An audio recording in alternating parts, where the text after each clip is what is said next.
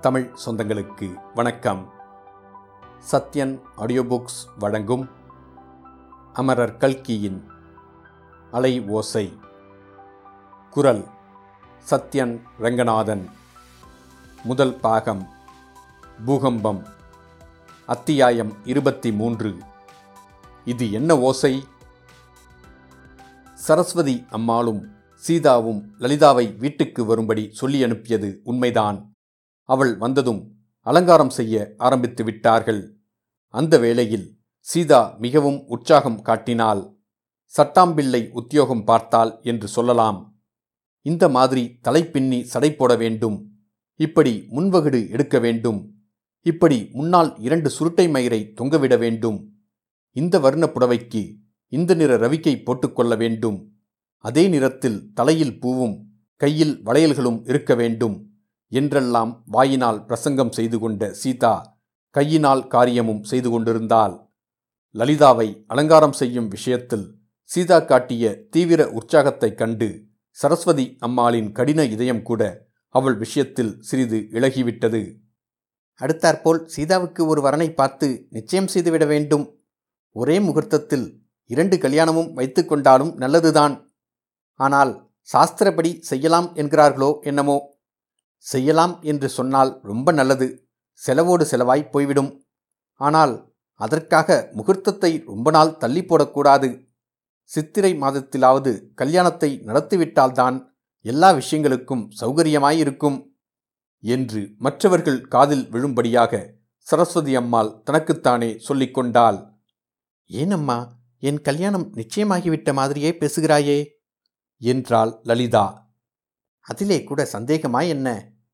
என்றாள் சரஸ்வதி அம்மாள். அதுதான் மாமி நானும் சொல்லுகிறேன். மதராஸிலிருந்து வருகிறவர்கள் வெறுமனே ஜம்பத்துக்காக வருவார்களா? அல்லது நம்ம லலிதாவை பார்த்துவிட்டு யாராவது பிடிக்கவில்லை என்றுதான் சொல்வார்களா? அப்படி சொல்கிறவர்களுக்கு தலையில் கும்பா முளைத்திருக்கும். லலிதா மாதிரி பெண் கிடைப்பதற்கு பூர்வ ஜென்மத்திலே புண்ணியம் செய்திருக்க வேண்டாமா? என்று சீதா கூறியதும் சரஸ்வதி அம்மாளை பூரிக்கச் செய்தது. வருகிறவர்கள் சொல்கிறது இருக்கட்டும் நான் மாப்பிள்ளை பிடிக்கவில்லை என்று சொல்லிவிட்டால்? என்றாள் லலிதா. அசடே பேசாமல் இரு. யார் காதிலாவது விழப்போகிறது? சூர்யா பேத்துகிறதை கேட்டுக்கொண்டு ஏதாவது உளராதே என்று சரஸ்வதி அம்மாள் கோபமாய்ச் சொன்னாள். நானும் அதுதான் இவளுக்கு சொல்லிக் கொண்டிருந்தேன் மாமி. பார்க்கறதுக்கு முன்னாலேயே பிடிக்காமல் இருக்கும் என்று எதற்காக நினைக்க வேண்டும்? மாமாவோ நேரில் பார்த்துவிட்டு வந்து மாப்பிள்ளை மன்மதன் மாதிரி இருக்கிறார் என்று சொல்லுகிறார். மன்மதனை விட அழகாய் எங்கே போய் மாப்பிள்ளை பிடிக்கிறது? மாமி இந்த விஷயத்திலே மட்டும் லலிதா கொஞ்சம் அசட்டு பிசட்டு என்று பேசிக்கொண்டிருக்கிறாள் அது எனக்கு பிடிக்கவே இல்லை. இவள் அண்ணாவின் துர்போதனைதான் காரணம் போலிருக்கிறது என்றாள் சீதா. கேட்டாயா லலிதா உன் அத்தங்கால் சொல்கிறதை கேட்டுக்கொள். சூர்யா ஏதாவது உளறினால் அதை காதிலேயே போட்டுக்கொள்ளாதே அவனுக்கு இந்த விஷயமெல்லாம் என்ன தெரியும்? யாரோ அவனுக்கு தூபம் போட்டு விட்டிருக்கிறார்கள். சீதாதான் நல்ல மாதிரி யோசனை சொல்கிறாள். அவளுடைய புத்திமதியை கேட்டுக்கொள் என்றாள் சரஸ்வதி அம்மாள்.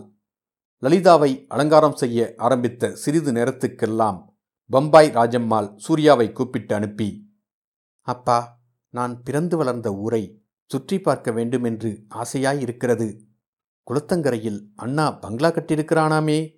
அங்கே போய் சற்று நேரம் காற்று வாங்கிவிட்டு வரலாமா? என்றாள். ஆகட்டும் அத்தை போகலாம் என்றான் சூர்யா.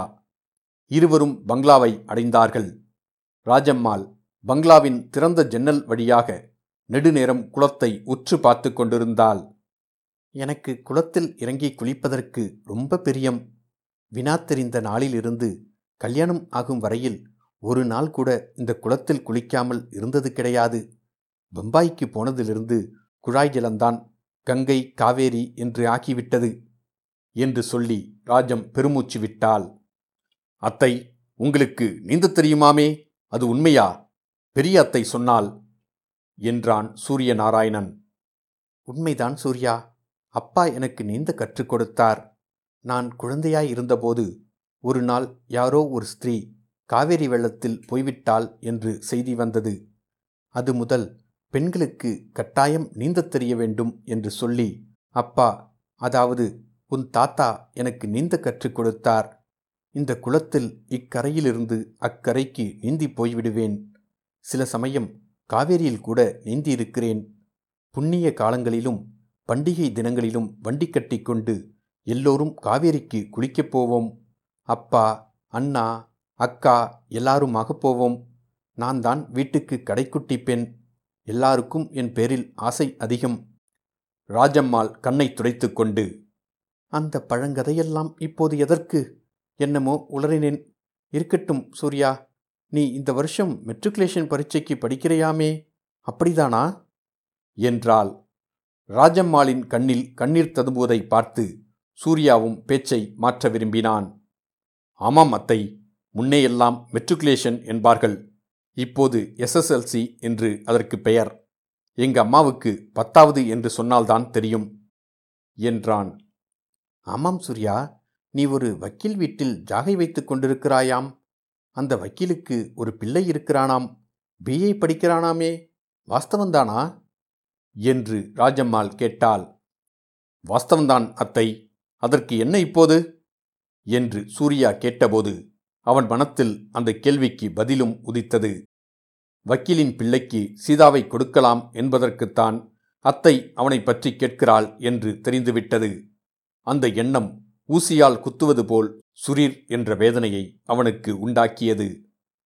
சூர்யா உன் அத்திம்பேர் ஒரு மாதிரி மனுஷர் என்று கேட்டிருப்பாய். எனக்கோ உடம்பு சரியாகவே இல்லை. இந்த பெண் சீதாவுக்கு ஒரு கல்யாணத்தை செய்து வைத்துவிட வேண்டும் என்று கவலையாயிருக்கிறது. அண்ணாவிடம் சொல்லிதான் இருக்கிறேன். ஆனால் அவனுக்கு எத்தனையோ ஜோலி. யாராவது நல்ல வரனாக தெரிந்தால் பார்த்துச் சொல் சூர்யா. அதற்காகத்தான் முக்கியமாக உன்னிடம் தனியாக பேச வேண்டும் என்று சொன்னேன். அத்தை இது என்ன பிரமாதம்? சீதாவின் சமர்த்துக்கும் அழகுக்கும் வரன்கள் நான் நீ என்று போட்டி போட்டுக்கொண்டு வரமாட்டார்களா? அதை பற்றி உங்களுக்கு கவலையே வேண்டாம் என்று சூர்யா கூறினான். அதே சமயத்தில் தன்னுடைய மனதிற்குள் நான் ஒருவன் இருக்கிறேனே வேறு வரனை தேடுவானேன்? என்று சொல்லிக்கொண்டான் இதை வெளிப்படையாக அத்தையிடம் சொல்லிவிடலாமா என்று கூட மனதில் நினைத்தான். ஆனால் சங்கோஷம் குறுக்கிட்டது. சீதா சமர்த்து என்று உனக்கு தோன்றுகிறதா சூர்யா? எதிலிருந்து அவ்வாறு சொல்கிறாய்? வயது பதினாறு பிறந்திருக்கிறது. இன்னும் விளையாட்டுத்தனம் கொஞ்சம் கூட போகவில்லை. ஓடையில் விழுந்ததும் ஓஹோ என்று கூச்சல் போட்டாலே பார்த்தாயல்லவா? என்றாள் ராஜம்மாள். அதனால் என்ன அத்தை? சிறு பிராயத்தில் பெண்கள் அப்படி சிரித்து விளையாடிக் கொண்டிருந்தால் தானே நன்றாயிருக்கிறது. அழுமூஞ்சியாயிருந்தால் யாருக்கு பிடிக்கும்? பம்பாய் போய் வந்த பிறகு லலிதாவின் சுபாவம் கூட மாறியிருக்கிறது. அதற்கு முன்னாலெல்லாம் அம்மாவுடன் சண்டை பிடிப்பதும் அழுவதுமாகவே இருப்பாள். கலகலப்பாகவே இருக்க மாட்டாள். இந்த ஒரு வருஷமாக சிரித்து விளையாடிக்கொண்டு சந்தோஷமாயிருக்கிறாள். என்றான் சூர்யா.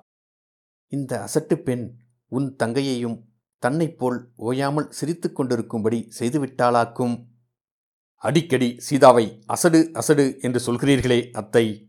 அவள் முகத்திலே சமர்த்து என்று எழுதி ஒட்டியிருக்கிறதே. எதுவரையில் படித்திருக்கிறாள்? படிக்கிறதிலே சீதா சமர்த்துதான் சூர்யா. பள்ளிக்கூடத்தில் எப்போதும் முதல் மார்க்குதான். ஒரு தடவை காதால் கேட்ட பாட்டை அப்படியே பாடிவிடுவாள். இந்த பக்கங்களில் எட்டாவது என்று சொல்வார்களே அதுவரையில் படித்திருக்கிறாள். இங்கிலீஷ் நன்றாக தெரியும். கதை சொல்லச் சொன்னால் இன்றைக்கெல்லாம் கேட்டுக்கொண்டிருக்கலாம் ஆனால் உலகந்தெரியாத பெண்ணாயிருக்கிறாள். யாரிடமும் எப்படி நடந்து கொள்வது என்று தெரியவில்லை. இந்த வருஷம் லலிதாவின் கல்யாணத்தோடு சேர்த்து சீதாவுக்கும் நடத்திவிட்டால் என் மனதுக்கு நிம்மதியாயிருக்கும். மேற்படி சம்பாஷணையின் நடுவில் சூர்யாவுக்கு ஒரு எண்ணம் தோன்றியது. அதாவது அத்தைக்கு சீதாவை தனக்கு கொடுக்க வேண்டும் என்ற விருப்பம் போலிருக்கிறது. அதை மனத்தில் வைத்துக்கொண்டுதான் வரனை பற்றிய பேச்சை எடுத்திருக்கிறாள் என்று நினைத்தான். ஆனாலும் தன்னுடைய கௌரவத்தை விட்டு கொடுத்து விடக்கூடாது என்று எண்ணினான். அத்தை அந்த விஷயத்தை பற்றி பட்டவர்த்தனமாக கேட்ட பிறகு கொஞ்சம் பிகு பண்ணி கொண்டு அரைமனதாக தன்னுடைய சம்மதத்தை தெரியப்படுத்துவது என்று தீர்மானித்தான். எனவே சிறிய அலட்சிய பாவத்துடன் இங்கே என்ன அப்படி வசத்தியான வரன் கிடைத்துவிடப் போகிறது? அத்தை பம்பாயில் இல்லாத வரனா? அங்கேயே பார்க்கக்கூடாதா என்றான். பம்பாயில் வரன் இருக்கலாம் சூர்யா. ஆனால் சீதாவை இந்த பக்கத்தில் கொடுக்க வேண்டும் என்பது என் எண்ணம். நம்முடைய குடும்பத்தில் நான் ஒருத்தி பம்பாயில் வாழ்க்கைப்பட்டது போதும் என்று இருக்கிறது. மறுபடியும் நீ தேவப்பட்டினத்துக்கு திரும்பி போனதும் அந்த வக்கீலாத்து பையனிடம் ஜாதகம் வாங்கி அனுப்புகிறாயா சூர்யா? அந்த பையன் பெயர் என்ன? அவன் பெயர் பட்டாபிராமன் அத்தை. பையன் கெட்டிக்காரன். பிஏ படிக்கிறான். ஆனால் சொத்து அதிகம் கிடையாது. ஒரு வீடு இருக்கிறது. அதன் பேரில் கடன். இந்த லட்சணத்துக்கு ஏராளமான வரதட்சணை வரவேண்டும் என்று அவன் அப்பாவும் அம்மாவும் ஆசைப்பட்டு கொண்டிருக்கிறார்கள். பட்டாபியை விட சிலாக்கியமான வரன்கள் இருக்கின்றன. நான் பார்த்துச் சொல்கிறேன். நீங்கள் அவசரப்பட வேண்டாம் என்றான் சூர்யா. எவ்வளவோ பெரிய வரன்கள் இருக்கலாம். ஆனால் நமக்கு சரியாக வரவேண்டாமா சூர்யா? இந்த நாளில் பிள்ளைகளை பெற்றவர்கள் எல்லாரும் கண்ணை மூடிக்கொண்டுதான் வரதட்சணை கேட்கிறார்கள். நாளைக்கு உனக்குதான் கல்யாண பேச்சு வருகிறது என்று வைத்துக்கொள்வோம் அண்ணாவும் மன்னியும் பத்தாயிரம் ரூபாய்க்கு குறைந்து வரதட்சணை வாங்குவார்களா? வரதட்சணை வாங்குவதைப் பற்றி ஒரு பெரிய கன்னட பிரசங்கம் செய்ய வேண்டுமென்று சூர்யா எண்ணினான். கல்யாண விஷயத்தில் தன்னுடைய தீர்மானமான கொள்கையை வெளியிடவும் உத்தேசித்தான். ஆனால் அதற்குள் அத்தையின் முகபாவம் மாறுவதை கவனித்தான். ராஜம்மாளின் முகத்தில் பீதியின் அறிகுறி தோன்றியது. சூர்யா இது என்ன ஓசை? என்று கேட்டாள். ஓசையா? என்ன ஓசை? எனக்கு ஓசை ஒன்றும் கேட்கவில்லையே என்றான் சூர்யா. கவனித்து கேள் சூர்யா சமுத்திரத்தில் அலை ஓசை மாதிரி சத்தம் கேட்கவில்லையா? சூர்யாவின் காதிலும் இப்போது அந்த ஓசை கேட்டது. பங்களாவுக்கு வெளியில் எட்டி பார்த்தான். சற்று தூரத்தில் ஒரு விஸ்தாரமான சவுக்கு மரத்தோப்பு காணப்பட்டது. இளவேநீர் காலத்தின் இனிய தென்றல் அந்த தோப்பில் பிரவேசித்து நெருங்கிய சவுக்கு மரக் கிளைகளின் வழியாக நுழைந்து சென்றபோது உண்டான சத்தந்தான் அப்படி சமுத்திரத்தின் அலைவோசை போன்ற பிரம்மையை உண்டாக்கியது. இதை தெரிந்து கொண்ட சூர்யா அத்தை அலையும் இல்லை ஓசையும் இல்லை. அதோ அந்த சவுக்கு தோப்பின் கிளைகள் காற்றில் அசைவதுதான் அலை ஓசை போன்ற சத்தத்தை உண்டாக்குகிறது. அது உண்மை என்று தெரிந்து கொண்ட பிற்பாடு ராஜம்மாளின் முகம் சிறிது தெளிவடைந்தது. இருந்தாலும் அத்தை நீ என்னத்திற்காக அவ்வளவு பயங்கரமடைந்தாய்? அலை ஓசையாய் இருந்தால்தான் என்ன? என்று சூர்யா கேட்டான். என் மனது இப்போது ரொம்பவும் கலங்கிப் போயிருக்கிறது. இன்னொரு சமயம் சொல்கிறேன் என்றாள் ராஜம்மாள். சற்று தூரத்திலிருந்து பாம் பாம் என்று மோட்டார் கொம்பின் சத்தம் கேட்டது. இத்துடன் அத்தியாயம் இருபத்தி மூன்று முடிவடைந்தது. மீண்டும் அத்தியாயம் இருபத்தி நான்கில் சந்திப்போம்.